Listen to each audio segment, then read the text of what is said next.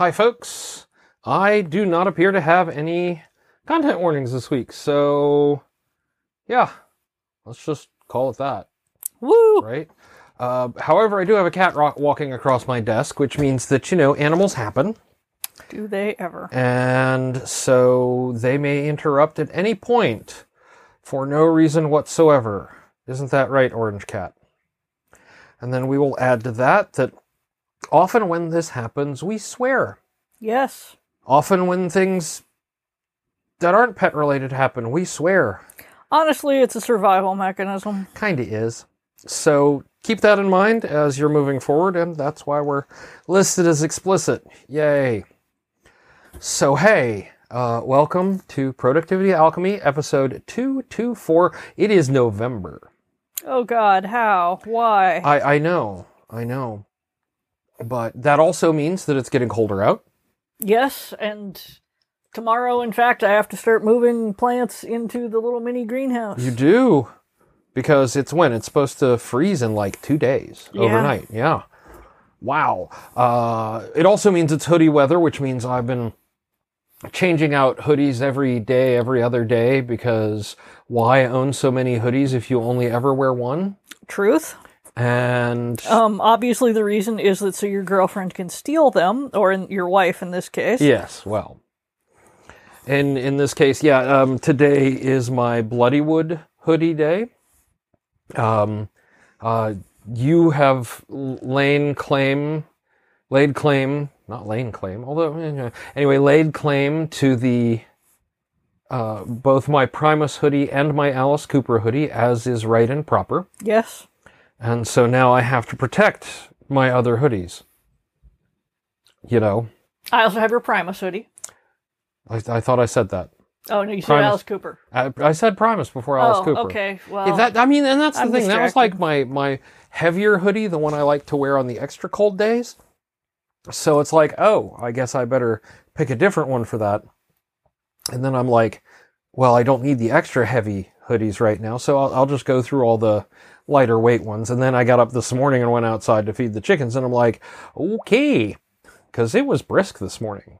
it was. It yeah. was, it- yeah, it was it was brisk. No, I put on a hoodie and went outside Mm-hmm. and was like, I'm still cold even with the hoodie. What the hell? Yeah. Um, but the chickens don't care. So Their little furnaces wrapped they in, in really insulation. are. Yeah.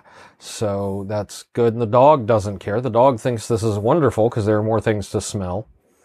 Uh, and, you know, overall, we had, uh, I at least had a really productive week last week.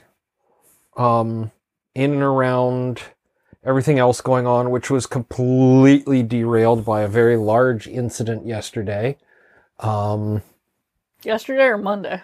well, okay, so Monday I went to get the car inspected and it failed because of my tires. And there was a leak from basically the master bathroom that was pretty obviously the toilet, so that was going to have to be addressed. And then um, what was the third thing that happened? There was something there was a third Uh, thing. 18 eggs, fresh eggs. Oh on the floor. yeah, no, I yeah, um, eighteen and the dog and the cat. Oh, the cat's just sort of looking like, wow, that was nifty, and the dog is like, I have won, I have won everything. Yes. So, and then yeah, Tuesday, uh, basically, I logged on and at somewhere between nine and nine thirty, and pretty much immediately rolled into an incident that we then handed off to um, Asia at the end of my workday. Uh, so I was kind of crispy fried Oh yeah. by the end of the day yesterday. Uh, but I still managed to do an interview for uh, what will be the very last episode of 2022. So I'm really excited about that. Um, I mean, I got other stuff done, uh, but you know, today is the first day where I felt reasonably normal. I still didn't get everything done, but uh, you know, I at least am. I, I'm at least caught up to where I should have been Monday before I got derailed. but at least by the end of today, I was, you know, mostly caught up with where I should have been at the end of Monday. So we'll see what the rest of the week brings us. Yeah. So that that's me. Cool. H- how is your? Uh, got a bunch of writing done Monday. Got a bunch of like you know, paperwork and signing things and sending things and mailing things yesterday. Did more writing today. Yeah. Have been working on a comic that I will deny forever I am working on because Right. of course you'd have to bury me in the backyard, but Only only if it's an epic story that's going to take um, eleven years and eight hundred pages. Well, see the problem is Uh huh. I don't always know in advance. Uh huh. the story is not completely written. Uh huh. I'm not really sure where it's going. Uh huh. I'm just fiddling around. Just keep fiddling around, then It'll be fine. it'll be fine. Um, yeah, so just been doing that kind of and Yeah. having a normal, nice week where stuff gets done and nothing is exploding. Please, God, let nothing explode. Aren't you the lucky one? I mean, but on the, I mean, the other thing though is I did thinking about it like yesterday in between being brain dead from the incident and the interview, I did rebuild our toilet and fix the leak. You, you, you were amazing. Yeah. I mean, literally, it was, I, I had to basically replace every bolt, every seal, but it is, it is working fine and not leaking anymore. So life is good. Um, there was swearing because there's always swearing whenever you're doing plumbing. Yeah. So that's the thing. So, uh, I, Yeah. I'm, I'm kind of at a loss. I'm just thinking like, you can tell my week has been derailed because I am not like quippy or have any, uh, you know, pre ideas about what we should discuss or anything. So maybe we should go talk to uh, my interview. Yes, I think that would be a Yes. great idea. So my interview this week is with with blah, is with Mysterious Witt, who is a writer of articles and essays on women's sexuality and adult work. Um, and it was really a fascinating talk, and I hope y'all enjoy it as much as I did, which you can now hear right after this.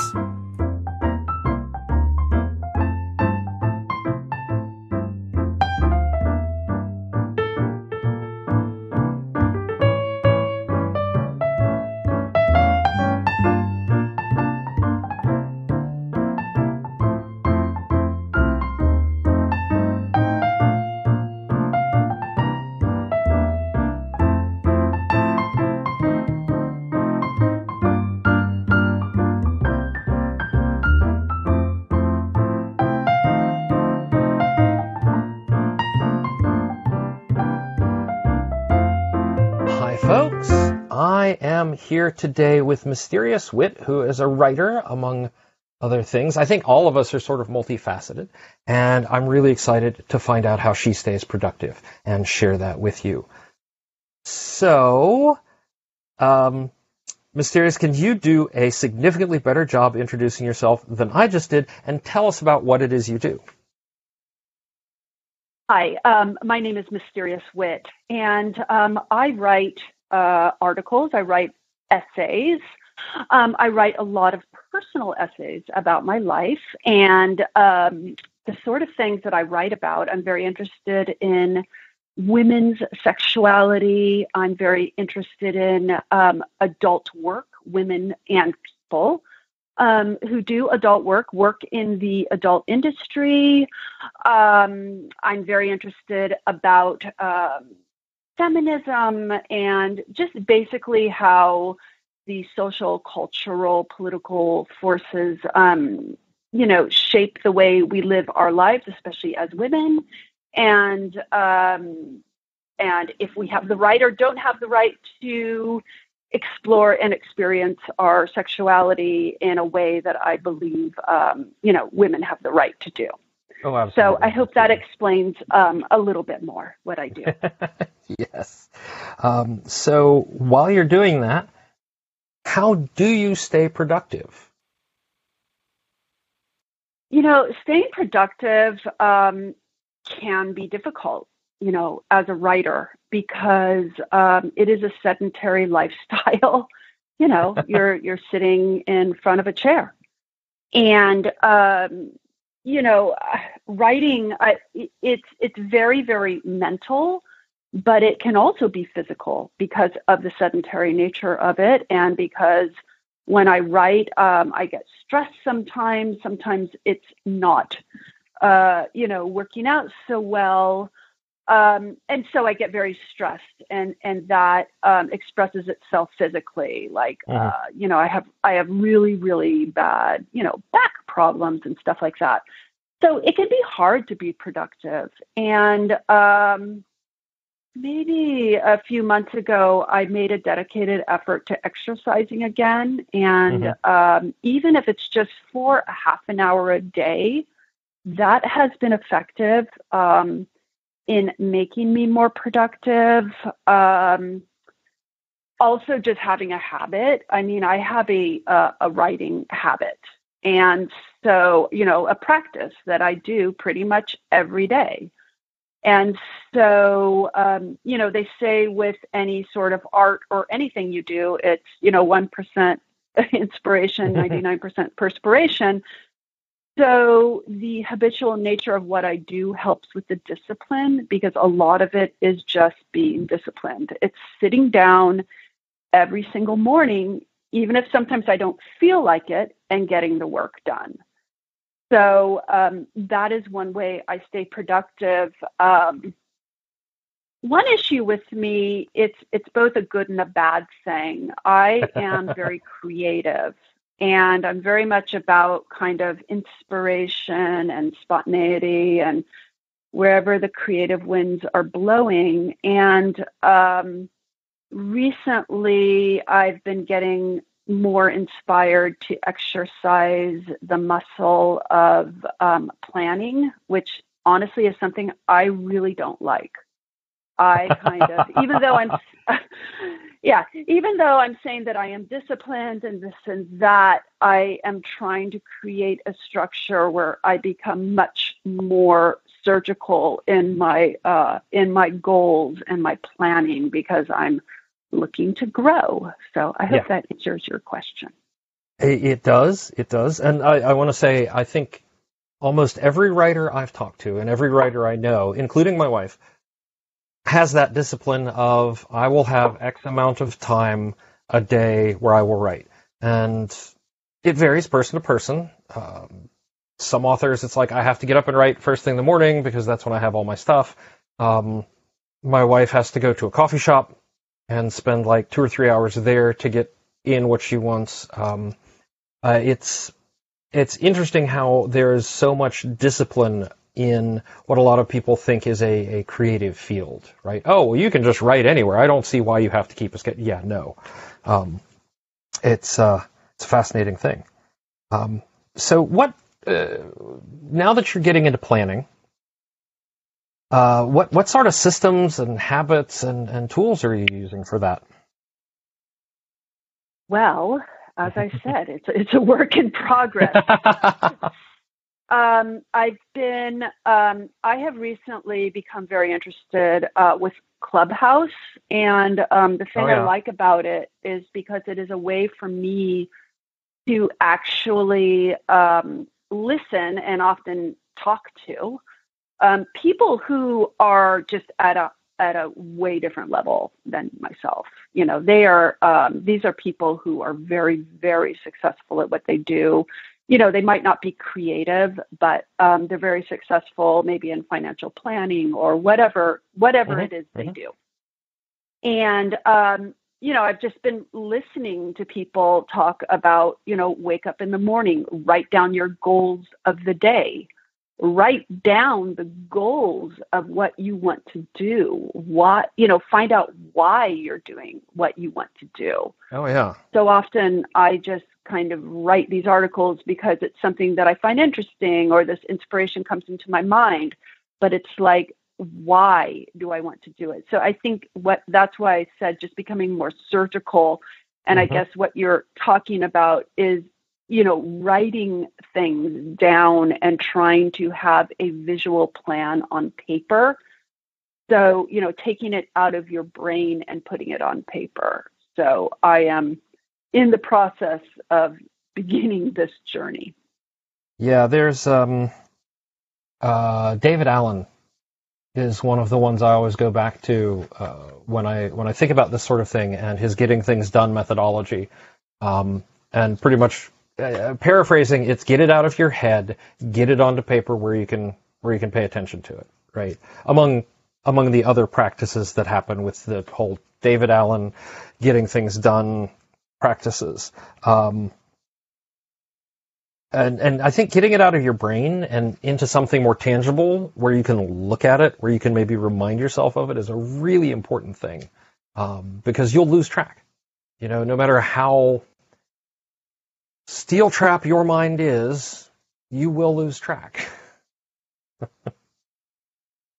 Yes, absolutely. And I think finding the way that works best for you because um, I was married uh, to somebody who uh, was a he's a physicist.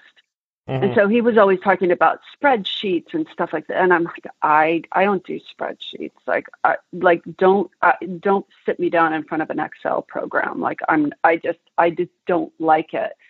So I think that each person has to find uh, you know which way of getting it on paper works for them but mm-hmm. um, i think it's it's exceedingly um, important and it is an issue that a lot of creative people like myself have where we are just not organized to that extent because we have this gift that is the gift of perception and creativity and inspiration but it's hard for some of us to go to that next level that say like a financial planner or um, somebody like that goes to because they are actually all about planning and strategy.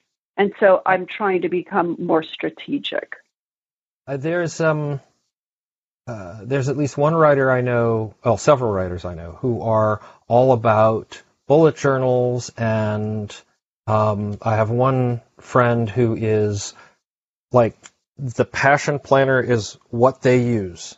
And it fits their goals and lifestyle perfectly. And that and so it's like a whole toolkit to help them out.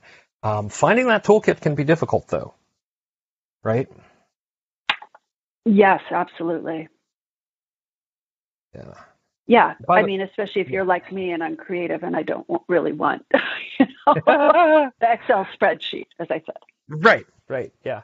And uh, by the way, any point in the future you, you have questions or, or need a suggestion, just just ping me. I, uh, I'm more than happy to uh, to make recommendations. um, I would love that. Yeah, thank yeah, you. Yeah. Um, so, uh, but and now, uh, and then you have. I know you have scheduling because uh, again, writing is your primary focus, but you've got other things going on. Um, do you also use primarily a digital calendar or a paper calendar for that now?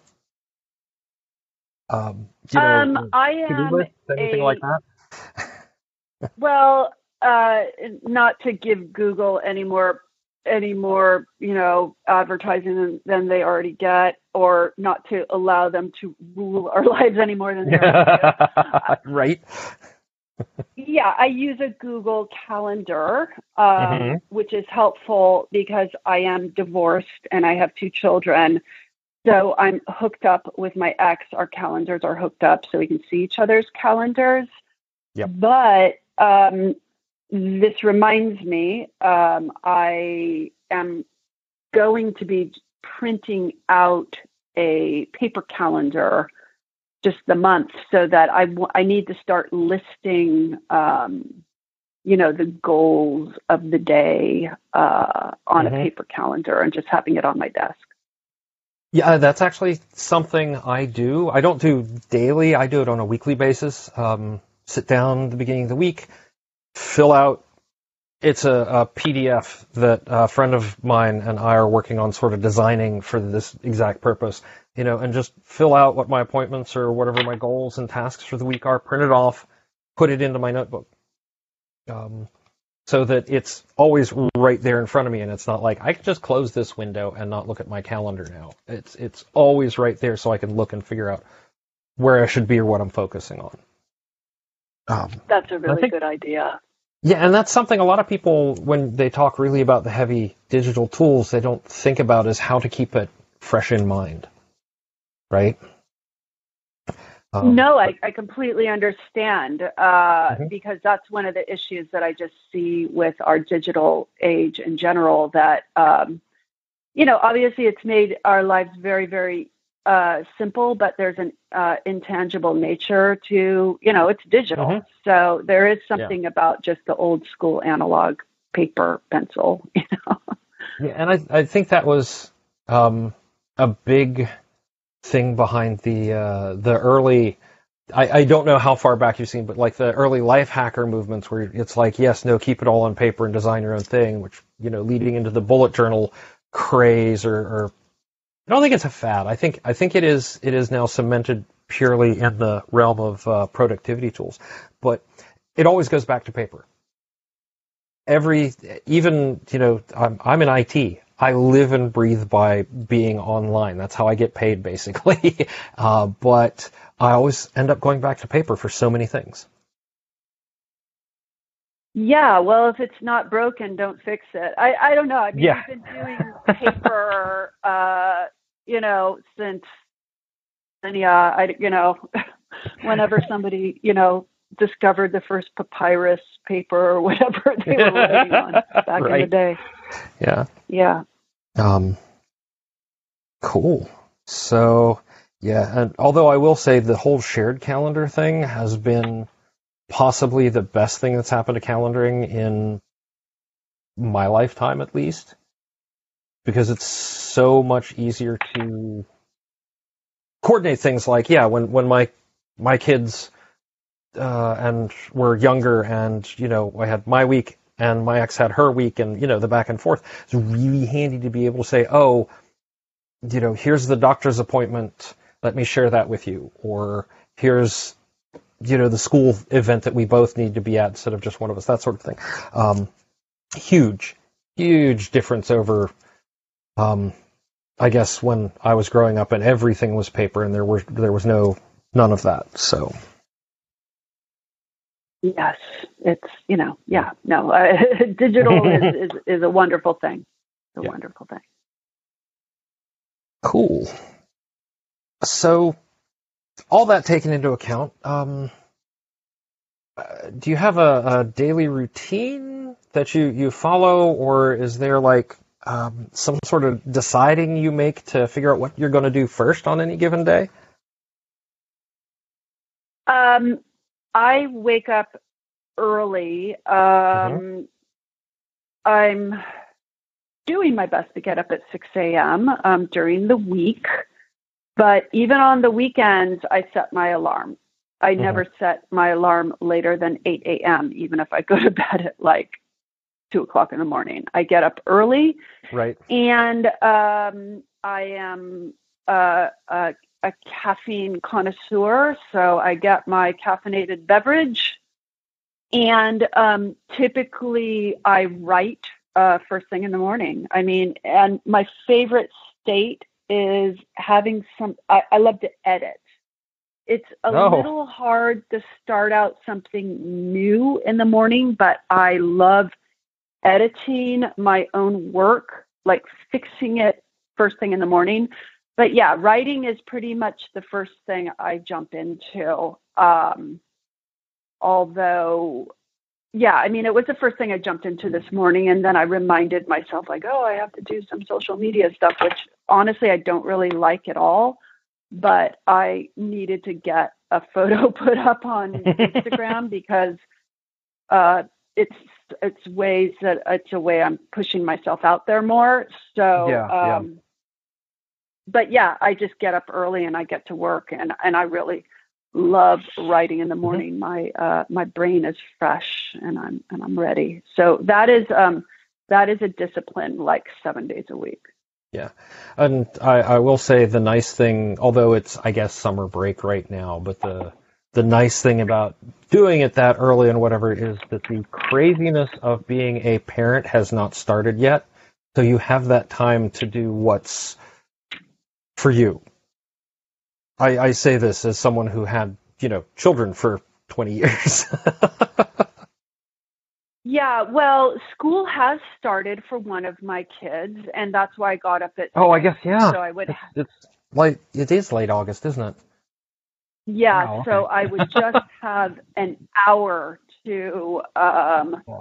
that's why I'm I'm trying to get up. My my goal is to get up at five thirty, so I will Right. have an hour and a half to um, edit some work before I have to get the kids ready, get them off to school, Oh and then often when I'm driving um, them back from school, I will, you know, back before the pandemic, I would go to a cafe hmm like you said your wife does but then Yeah. i mean then i just took uh, like sometimes i just go to a parking lot and and i work um i edit on my phone or sometimes i have my computer with me like Mhm, i just mhm. have to do what i it's just getting me Yep. out of the house because all the all i'm in california i'm in la and um the cafes are open again but they were closed for like 15 months so Oh yeah. couldn't go yeah. sit in a cafe we were there there was a, a moment um, when we saw the announcement back in June that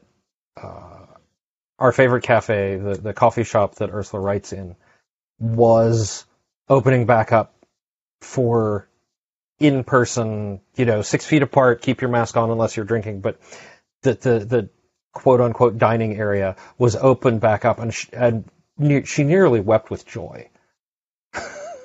After after I, I like, understand it. yeah Yeah. Yeah. Yeah. No, absolutely. Yeah.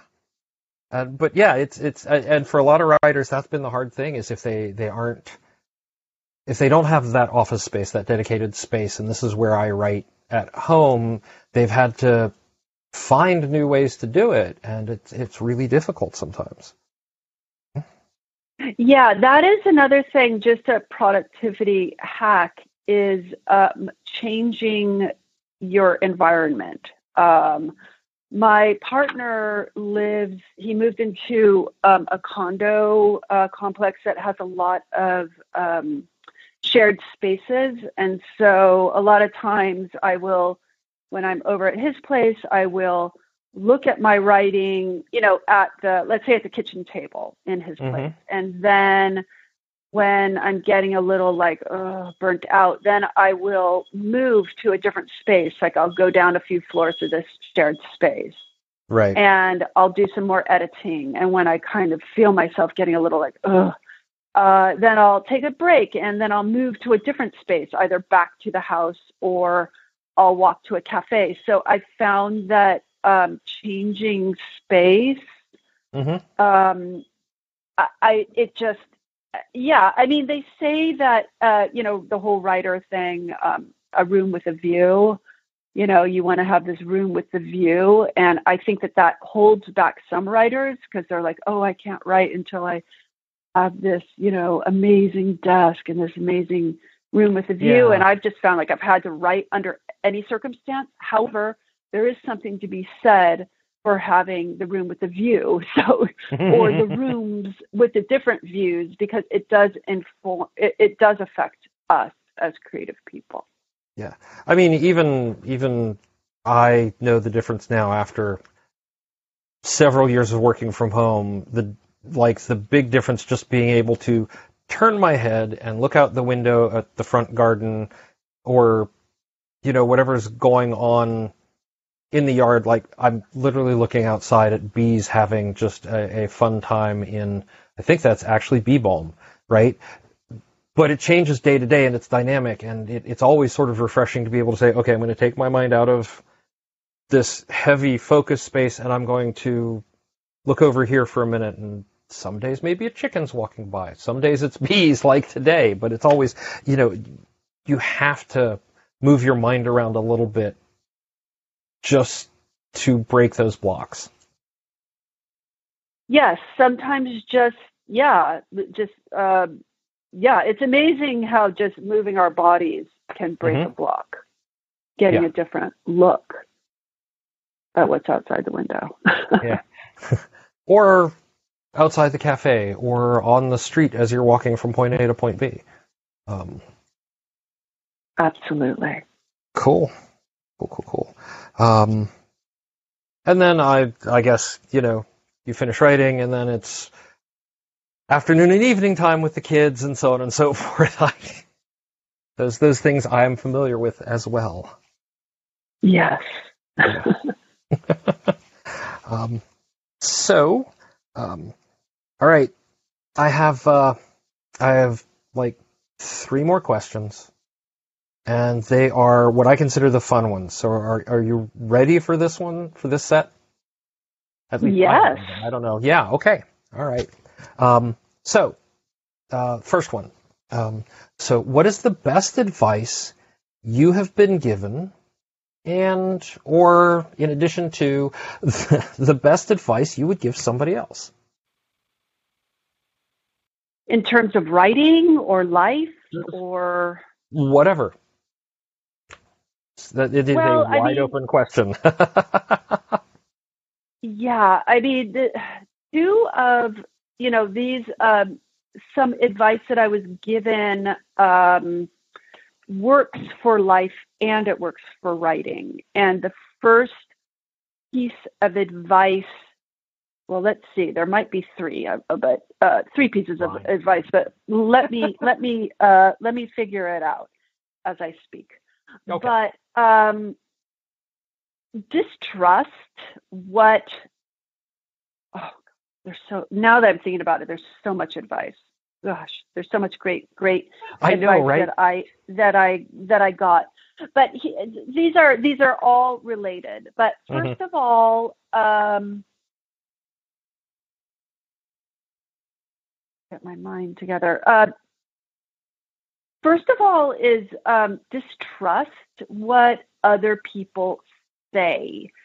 Um, first of all, when you tell them your dream or what they or what you want to do, and they say you can't do that, distrust that because they can't do it. That doesn't mean you can't do it. nice. And yeah, and um, there's something um, called gatekeepers, and that mm-hmm. this is part of like the hero's journey of, um, you know, the Joseph Campbell uh, hero's journey story structure for oh, fiction yeah. writers. I've I've studied uh, quite a bit of that as a writer, and um, people are gatekeepers, and they don't want you to get through the gate to the next level.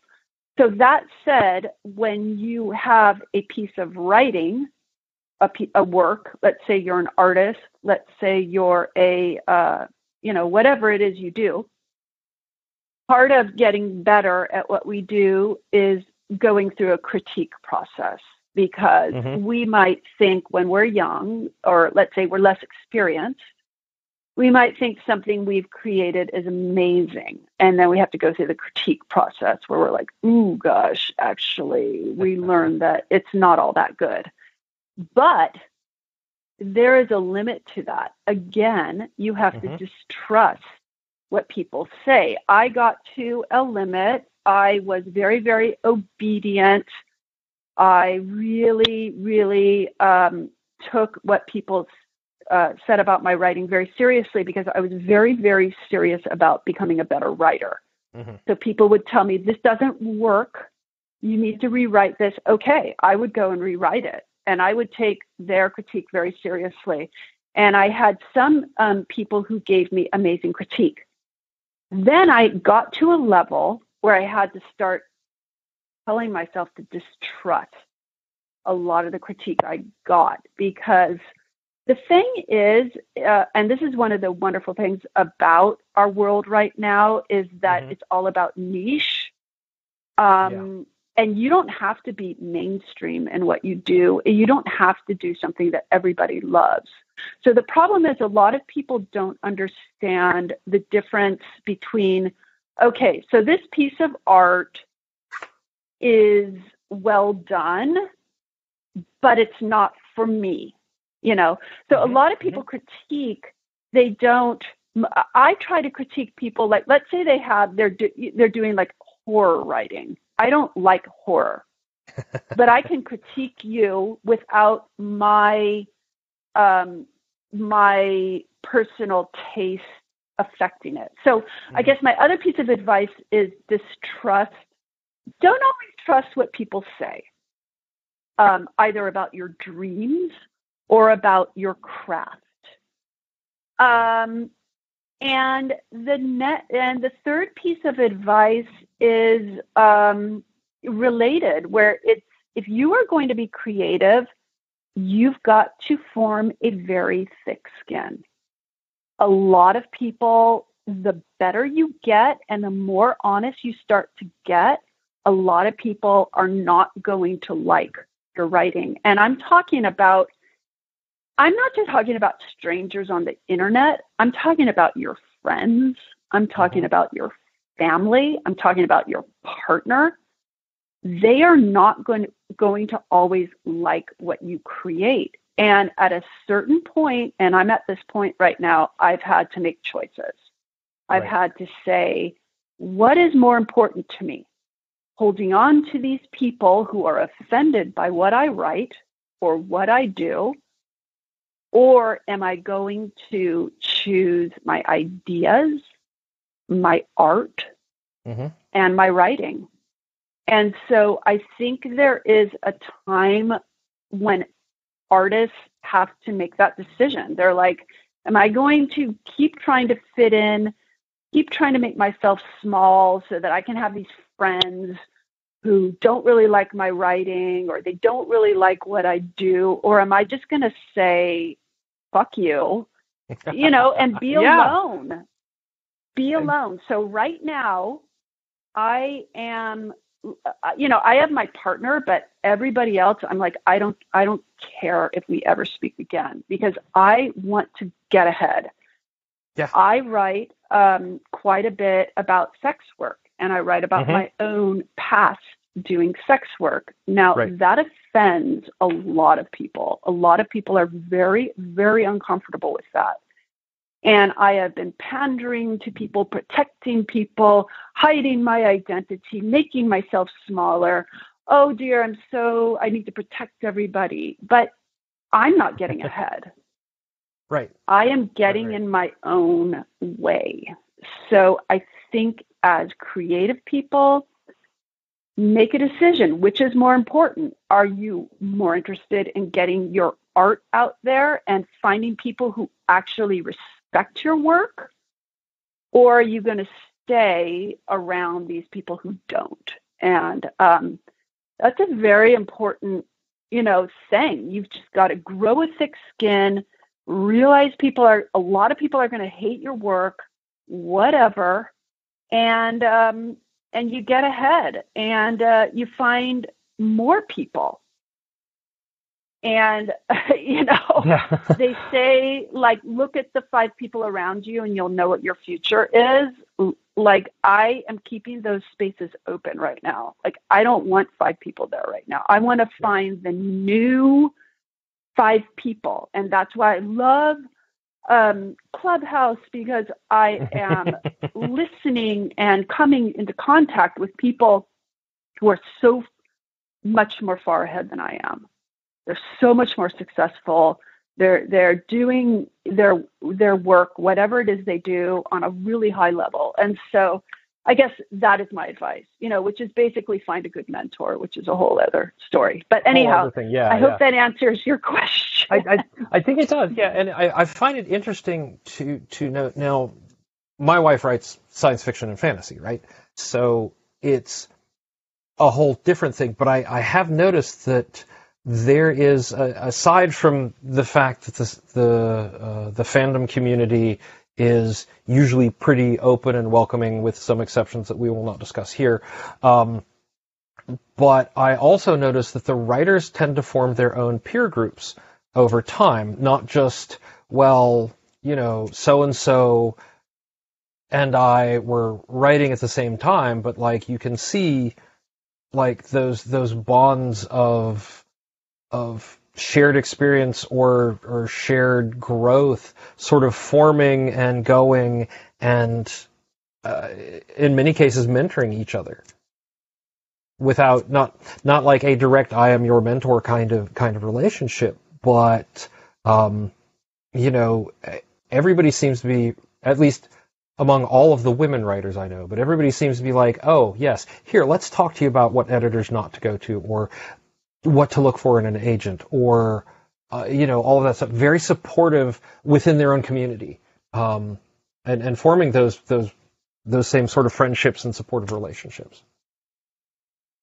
I agree. And I have been mm-hmm. in many writers groups, mm-hmm. but I'm saying there is a particular time when you need to graduate out of them. And maybe you need right. to find a different writers group because I've found the last writers group I was in, um, you know, uh, like I said, look at the five people around you. And I right. was around writers, unsuccessful writers. I'm gonna mm-hmm. I'm gonna say it like that. People who are not making money from their writing.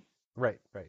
These people, I hate to say, they they don't necessarily want you to make money from your writing because it's like people want people like you, you know, people want everybody to stay part of a pack.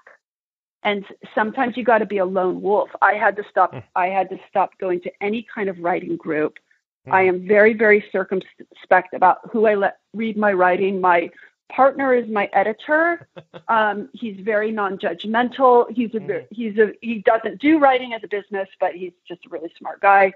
But yeah, yeah. he, I, I always tell him, I go, I don't really care if you don't like my idea. You know, I want you to, you know, you can say something if it's like completely, like you just think something I've said is like going to rub people really, really the wrong way or whatever. I'm always open but I'm like, I don't care if you don't like my idea. Please, you know, you're my line editor. I don't say right, it quite right. that mean, you know, because I really respect him, but it's like, you're my line editor. I don't care if you think this is crazy or gross or whatever.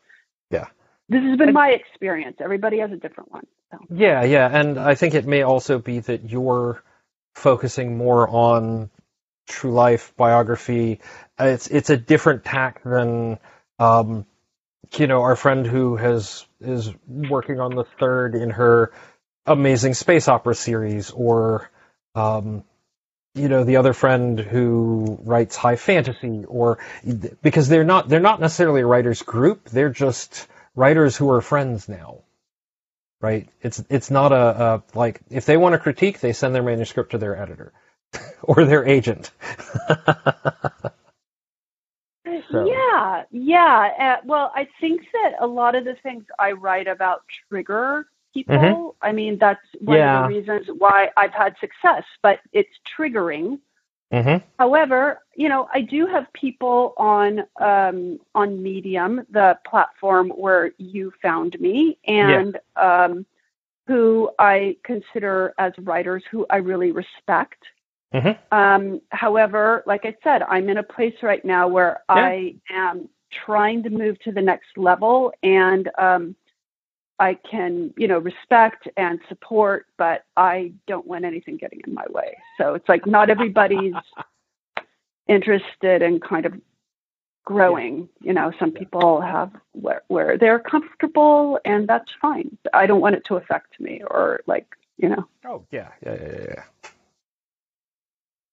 I think we've we've exercised that one, um, and that that fascinating stuff. Uh, so now the next one, um, and we, we we I typically preface this as this is the sad but easy question, and after that we will have the happy but difficult question, so that we're ending all of the questions on sort of a happy note.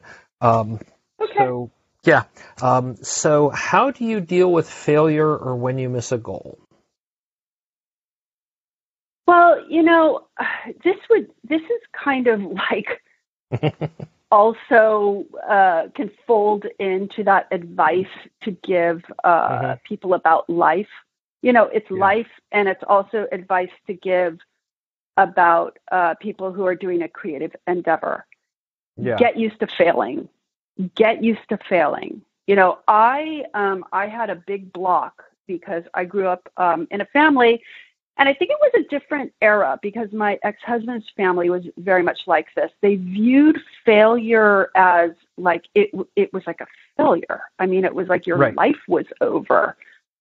And um, failures for me, it's like it is just part of life. You you go into something you don't know what it's going to do. You don't know if you're going to be able to do it, and sometimes you can, and sometimes you can't. There's nothing wrong with that. I um, I did this documentary project in my uh, 20s, which was really the reason why I started doing sex work because I needed Mhm. money. So I became a dominatrix. I needed money, and that um, documentary project ended up failing. And I was in debt, and everybody was like, "Oh gosh, how depressing." Well, you know what? I used what I had learned from that documentary project to Mhm. Get all these jobs. I learned all about pitching and uh, writing. Um, what's the word like proposals, and I got all these jobs because of those skills. I got other jobs.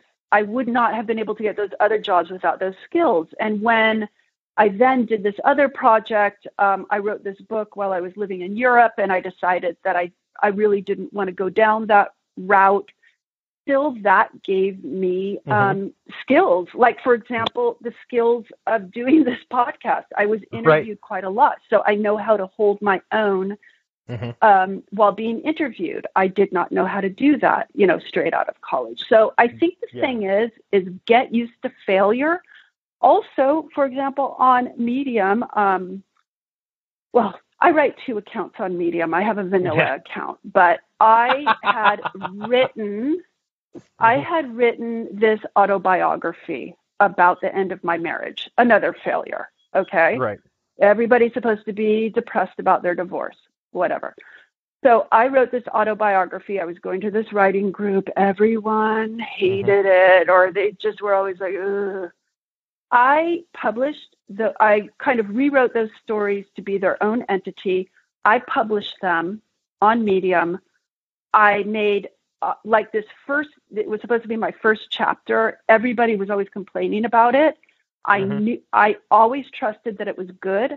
I threw it up on Medium. I made s- over six thousand dollars from that story. It went viral, and um, now I've been invited, you know, uh, to do other things with Medium as a result of that. So I think the Mhm. thing is, get used to failing, but you're only failing if you don't take what you learned from that failure and using it to forward your life. I mean, you're going to fail. It, it is it is life, and people who are afraid of failure will never get ahead. You got to fail. You got to fail, but fail fail better. They say. I can't remember. I think that was Samuel Beck- Beckett or something like that. It was like fail big. You know, yeah. fail Yeah. better. Like uh, there was also a time on um, on Medium where I went into this thing called curation jail. It's where you're not writing things that are uh, for Medium. You write to get curated, and if you don't kind of get curated after a while, they will put you in this jail, and you can't get curated, and then you're not making money. Well, I've seen people kind of throw up their arms about it. You know what I did? I got onto Medium. I scoured it for every single story about how to write better, how to Mhm. write things to get curated, and I got myself out of curation jail. So it's like fail better. You know, don't Right.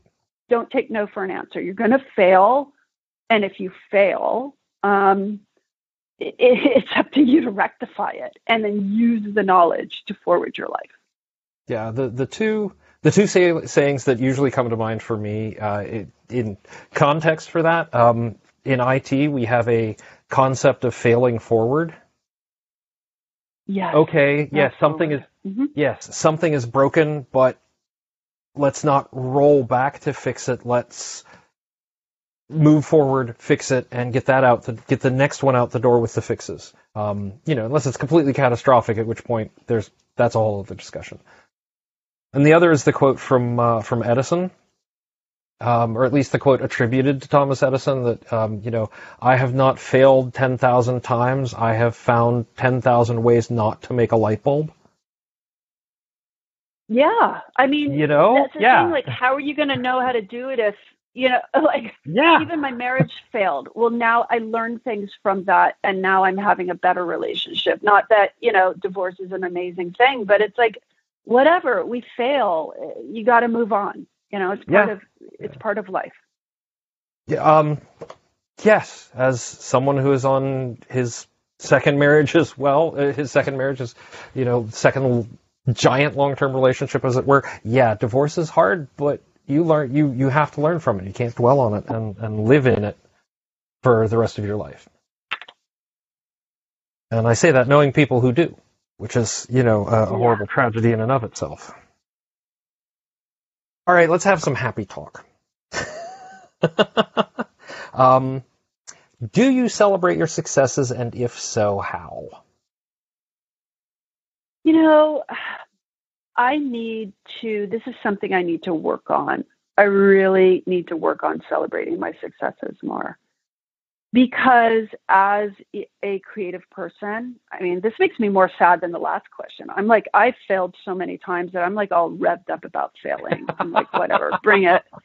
Right. But right. Um, the thing is, um, I really need to celebrate my successes more mm-hmm. because mm-hmm. I don't. I kind of take them for granted. I'm just like, oh yeah, well, I was supposed to succeed, so let's move on. But you know, I think it's just one of those things. I keep learning about this. You know, being grateful. Like, yeah, celebrate your successes because yeah. it's like even as I have successes as a writer, it's like I'll have a success one day and then the, and then the next day it's like something awful happens. You know, like I don't yeah. I, like my views go down. I see I'm not making money. Like uh, you know, it's like it's mm-hmm. just celebrate the successes, and I don't do that enough. And yeah. I think that we need to celebrate our successes. It doesn't always mean I get uh, I get a little annoyed about bragging. I I mm-hmm. don't like when people, you know, it's one of the issues about social media where people are, look, I got this, or I made this money, or I did this. I, I really don't do that. I think it's very distasteful. That's just me. Yeah, yeah. However, I think that within one oneself and with like one's partner or one's family, you know, it's like, yes, celebrate the successes because let's just face it, my job probably everybody's job, but especially my job as a writer, it's like the successes are few and far in between. I mean, it's like it's hard work. It's a lot of drudgery. It's a lot of just hitting the, you know, hitting the computer, then printing out and hitting the paper and then inputting the changes. I mean, it's like there's so much work and mm-hmm. and then there's so much like disappointment like oh that story didn't do well and oh gosh my views are down and oh my my pay is down. And it's like it's so easy to focus on that and not celebrate the successes. Yeah, yeah. so yeah. i i need to do that more. I can't tell you how i do it because i don't do it very well. And let's just say i'm trying to work on it. I'm trying to work on it. Keep keep those klondike bars in the freezer. I'm kidding. I'm kidding. I don't know. I but i this is not unique. Believe it or not, uh, a lot of people have trouble taking even that one moment to go, I did a thing, and then going on about their day. Uh, I was in, uh, I was an engineer for a corporate sales team for a while, and the amount of time between we have finished the quarter and you have exceeded your goals, and here's how much extra money you're going to get, and you're terrible, and you're behind on your goals, and I don't care what you did last quarter, this quarter is a whole new blank slate was about five minutes. Right? And yeah, very little time in there to celebrate the fact that, you know, we had a great quarter or we made a big sale because it was all focused on next, not now. And while I believe in focusing on next and, and, and failing forward, I think taking a moment to appreciate where you're at is really important, and not enough people do it. You are not alone, right? Um, yeah, well, we are kind of all, you know, glasses half empty people. We just are, and that's why there's so much yep. gratitude. And I'm doing like these mm-hmm. things where it's, you know, the mindfulness, and I'm, uh, you know, that's that's why we need people to tell us about this because we're like really don't do it very well. So yeah. I know a couple of people who actually like just have a page in their planner or notebook for, you know, I finished a thing or maybe I had a peak day on views or, or something like that so that they can just go back and say, man, I, why am I doing, and then they can go back and they can look at it. Right. Uh, almost like a to done list instead of a to do list. Um, yeah, I think that's Yeah. really important. And just knowing that you're like in the right, on the right direction. I, I cannot remember the quote, but somebody just said that recently. They're, you know, or like looking, I think an important thing that I do, that I do do, is looking where I am this year as opposed to last year. Because even Mhm. though it's like, it doesn't feel like I've grown, I'm like, whoa, I've really grown like I've really grown. You know, I've had more successes. I've done this. I'm I'm in a place where I'm more comfortable. I'm more confident. I'm closer to my goals. And so that's why uh, it's been this nebulous thing. I'm close to my goals. So it's like circling back to what we were talking about when we first started talking. It's like, all right, I'm close to my goals. So write those goals down so that I can really focus on them and celebrate how far I've come but close the gap to where I want to go in a more effective, more productive way. Yeah. you know, No, no. And and it's it, it's important to take those um, those times of reflection. And again, a lot of people don't even even to reflect on their day or you know sort of review their past week and and look at what the next one is. You know, so focused on um, it doesn't matter what happened yesterday. It's what I'm going to do today that's important, and it kind of you know you know the whole what am I doing for myself or what have you done for me lately uh, attitude is is very difficult. it really comes back to being grateful. You know, I've been hearing people talk about this for like 20 years, and I'm just like getting to a point where I'm getting like slightly better at it. Um, I was listening to this woman uh, the other night. I was in this clubhouse room, and it was all Mhm. about like being grateful, basically. And she said that um, every night before she goes to sleep, she lists things that she, you know, she like makes up a number, like 10 things. And even if it's been an awful day, she lists things that she's grateful for. And it's like, yeah, it's like life is hard. So you've got to be grateful for things.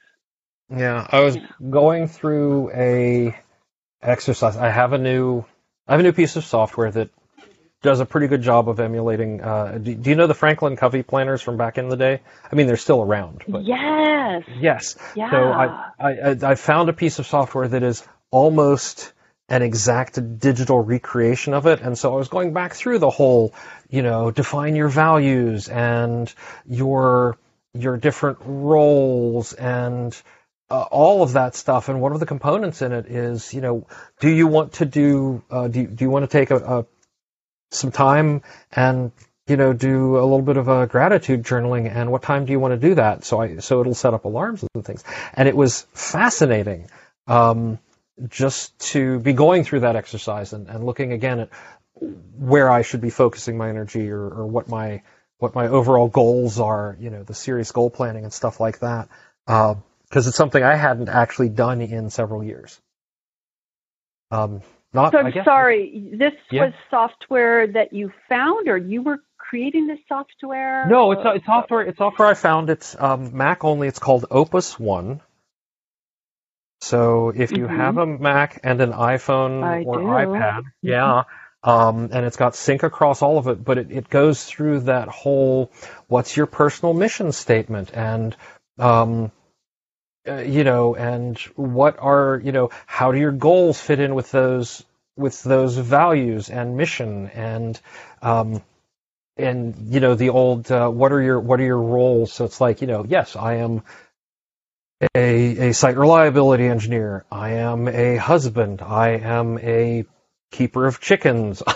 I am you know i am a podcaster. So these are my roles and how do my roles fit with my goals with my values um, all that whole thing um, and yeah, I guess it's been a little over four years since I, I even played around with that sort of thing back at the beginning of uh, of this podcast. Actually, um, was the last time I went through any of that, and it was it's always valuable to go back through that every so often because it changes. Yeah, you know, it's it's funny when you contacted me because I would never like. It's like what a what a weird topic, you know. Yeah, but yeah, it's it's like incredibly important. You know, it's like th- that's what I'm saying. Like I'm like Mhm. I just want to be creative. I don't want to think about like the methodology. I was married to a physicist who is like an engineer yeah. and he was always like, What's the methodology? What's the methodology? I'm like, I don't know. I feel inspired. I sit down, I write some stuff. So I think that um, the methodology, man, of you know Mhm. productivity, it's uh, becoming more productive and um, you know in in a healthy way, not in like Yeah, a yeah. capitalist way where you're just stripping people of their you know their worth and just making them you know work work work, but like a productive way so we're really utilizing you know for those of us who are Mhm. super creative and curious so we're utilizing every like minute of the day and and just a a way better manner you know? Yeah. it's amazing. And and being able to take it and get that laser like focus on okay well not laser like but you know this is my goal and now now that i've kind of defined what the goal is and what my roles are and you know how do I, I you know it's all about keeping them aligned and moving forward and then you know taking Yes. that time to say is this actually moving me forward on any of my goals or important to any of the roles that i take on on a, a you know as part of my life or is this really necessary? yeah well i've been hearing that quote over and over again i guess it was like warren buffett or something it's like uh you know the key to success is saying no so it's like just finding those five things that you want to do and focus on those and like Yeah. yeah And I we've talked about it on on this show many times in the past that saying no is hard um, because we all want to say yes, but figuring out figuring out the right things to say yes to versus saying yes to everything because we've got you know fear of missing out or just we just want to be helpful and likable is you know it's really difficult saying no is Yeah. difficult and knowing when to say yes versus when to say no is is also hard Yeah, it's really difficult. And so that's Mhm. why I, you know, I'm doing that like what is my purpose? Because I, Mhm. you know, now I have more as I'm like expanding my reach, I'm having more people contact me and uh, yeah, and it's like, all right, does this align with my goal? Does this Mhm. get me where I want to go or is this just like a dead end alley, you know, of like a time suck, you know? Yeah. Yeah. Oh, believe me, I, I know, I know. Um, well, that's all the all the all the questions. That's everything.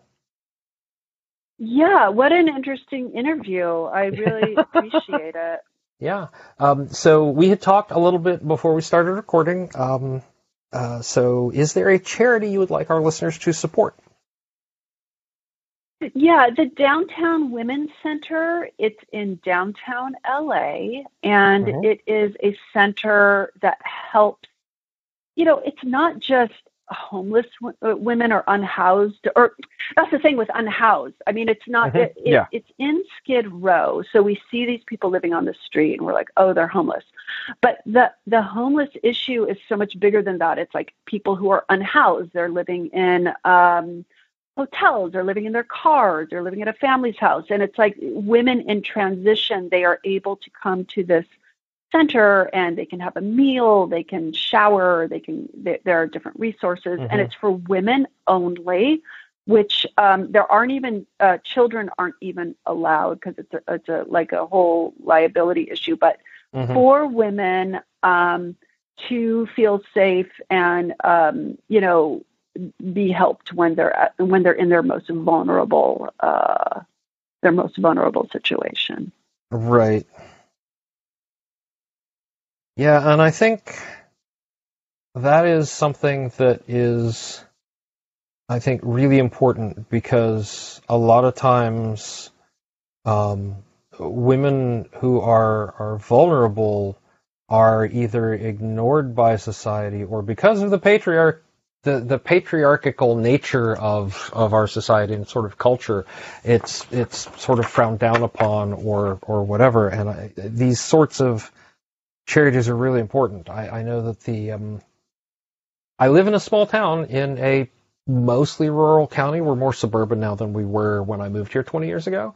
Um, but the women's center uh, here used to be literally with a sign out front on the main drive through town where anyone could see and you know it's like that that's not healthy or safe and it's important to provide those healthy and safe places so yeah i really appreciate that and they fixed it since then by the way oh great you're saying Yeah. that uh, you know, I mean, the idea is not to marginalize people and be like, Right. you can only be in this community, but you're saying it was just a bit unsafe because they were exposed and there's so much um, stigma and they were just kind of in the, you know, there is stigma about having. Oh, there is, there is, but but even more, you know, if say an abusive boyfriend um, was, you know, could sit outside and watch and see people it, come and go. Yeah, yeah, it was it was bad. It was not not uh the greatest situation. Um, Mm. so, Yeah. but yeah, anything to to improve those sorts of of those sorts of charities or services is uh, just incredibly good, as far as I'm concerned. Yeah. Because you know, too many vulnerable pe- vulnerable people who who need help and not enough help. Yeah. So, awesome. Where can we find you online? Um, if you're if you're comfortable with that, that's fine. You know, it's yes, I'm comfortable with that. Um, I have a website. Mhm. It's mysteriouswitt.com. So Witt is two t- uh, two T's at the end, and this is just a landing page where you can find out. Um, you can get the link to my articles. I write weekly um, on the platform Medium. Mhm. And if you go to my website, you will find um, a link to my social media. You can see what I look like. You can listen to my, little, you can hear my little stupid little rants on, on, on Twitter. And um, you know, you can just, uh, and you can also find the link to uh, me on Clubhouse. Um, I'm, I'm on Clubhouse. Uh, adding value about, uh, especially about uh, sexuality in different rooms there. So I, I this really can need all to pretty much. Clubhouse. Yeah. Yeah. Yeah. Um, awesome. Awesome, awesome. Yeah, I keep I keep hearing about Clubhouse. I'm like, I really have to find the time to s- spend on it. I, I have an account. I have the app. Um, at least one um, musician who I follow and and really like their stuff is constantly going on about Clubhouse. So it's it's one of those I've been meaning to, and now now I have an excuse. So I honestly think you should start a room. You should start a room where you talk about productivity. yeah, you help people. Yeah, in know. in, in between my day job awesome. and recording, and yeah, no, I I hear you. I hear you. Um, Yeah, no, I understand. It's difficult. It's difficult finding the time. Absolutely, we got to choose what we want to do. Yes. Yeah. And so, um, but maybe I should be dropping in and listening more is, is one of my things. So Yeah, try it out. It might work Yeah, for you. I think that that's the thing with social media is that we Mhm. all have what we like. Like, Yeah. may, you know, podcasts, maybe that's for you. Like, there's certain things I don't really like. I happen to really like Medium and I really Mhm. like Clubhouse. And the rest of it, you know, I'm not so into. Yeah. So it just Yeah. depends on the person. Oh, so much, so much.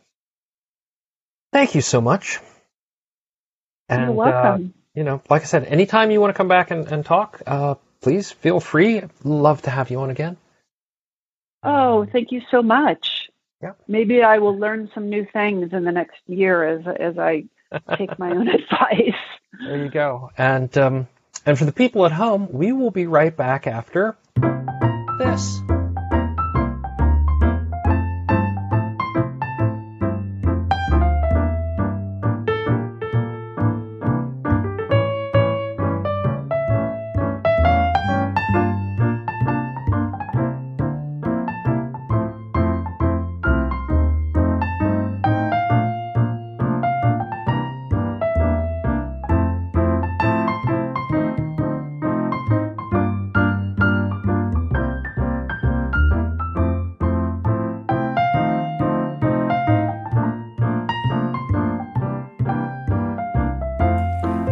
We are back.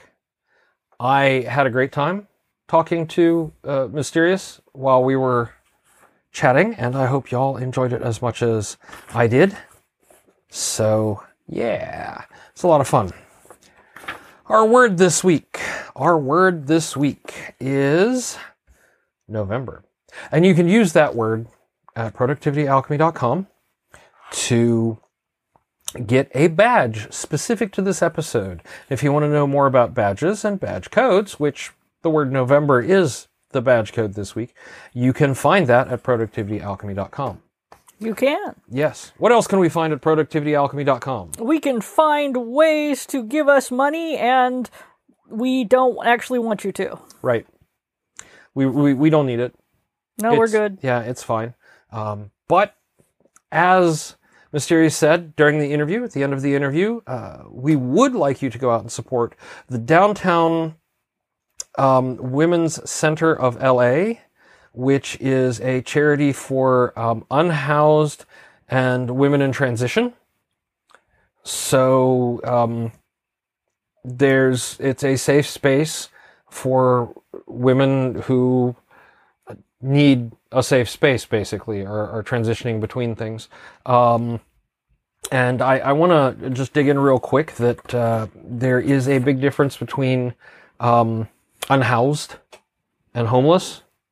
Um, and that a, a lot of there are a lot of people who have homes they just don't have a house or an apartment. And that doesn't mean they're homeless it just means they're not in those things. So, and that's that's something that's been coming up uh, in a couple of interviews. So just you know, uh, keep that in mind because we also we immediately vilify anytime like we point at someone as homeless. We we have preconceptions about them, and it's not, and often they're stereotypes and wrong. So Yes.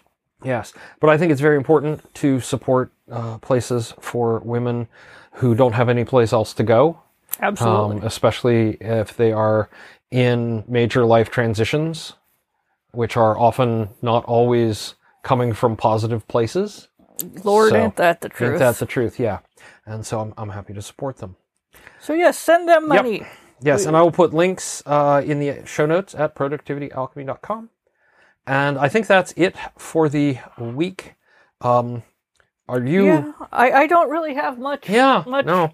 This Did- week. I I'm keeping on, keeping on. Yeah. Well, I mean, you did spend a lot of your more entertaining energy uh, uh, baiting dude bros or dune bros. I, I was past not baiting them. They came pre-baited. I merely was extremely pleasant to them in ways that often probably infuriated them. Well, then there you have it, folks. That that's that that's really all we've done in the last week. And uh, you know, if that works for you, great. And if it doesn't, well, do your own thing. As long as you do your best to um, stay productive. Whatever that looks like. Yes, Probably not arguing on the internet. but for you, it's like a That's more hobby time, really. yeah. It's uh, self-care. A lot of us look at it, consider you arguing on Twitter to be a spectator sport at this Well, you point. know. Yeah, it's I do my humble best. yeah.